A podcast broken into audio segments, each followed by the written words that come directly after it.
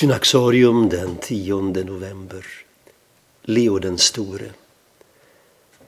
Påven Leo den förste, som av eftervärlden kom att kallas den store på grund av sin omfattande pastorala gärning och sitt teologiska arbete, dog i Rom den 10 november år 461 och begravdes intill aposteln Petrus grav. Han levde i en tid av politisk instabilitet och fick ge sig i kast med att lösa konflikter och motsättningar av alla slag. Det var hans outtröttliga arbete att mäkla fred som gjorde att han år 440 valdes till biskop i Rom av prästerskapet och befolkningen i staden. Han nåddes av nyheten om sin utnämning när han befann sig på fredsuppdrag i Gallien. Leo var en skarp förkunnare som ställde krav på sina åhörare.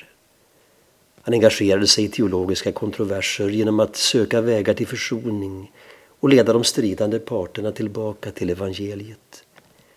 I de kristologiska debatter som bröt ut efter att patriarken i Konstantinopel, Nestorius, blivit avsatt spelade Leo en avgörande roll. Han låg bakom några av de formuleringar om Kristi två naturer, förenade utan sammanblandning och förväxling, som antogs av det berömda konciliet i Chalcedon år 451.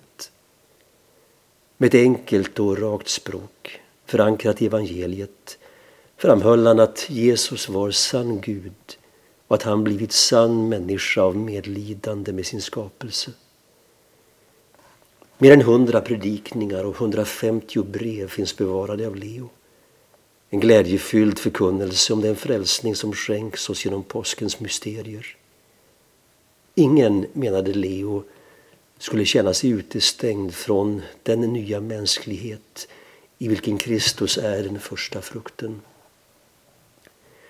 Rom och Italien drabbades av ständiga invasioner under Leos livstid. De sista åren av sitt pontifikat försvarade han Rom mot hunnerna genom att personligen förhandla med kung Attila. Det berömda mötet mellan de två år 452 har förevigats av Raffael i en känd fresk i Vatikanen. De norra delarna hade redan härjats och förhandlingarna ledde till att resten av Italien skonades. När Genseriks vandaler 3 år senare tågade mot Rom gick påven, omgiven av sina präster, försvarslös ut för att möta honom. Angriparen hade redan plundrat staden under 2 veckor och Leo vädjade nu till dem att inte bränna Rom och att skona livet på dess invånare. Därmed räddades flera av de stora kyrkorna, såsom Petruskyrkan och Paulusbasilikan, till vilka många skräckslagna romare tagit sin tillflykt.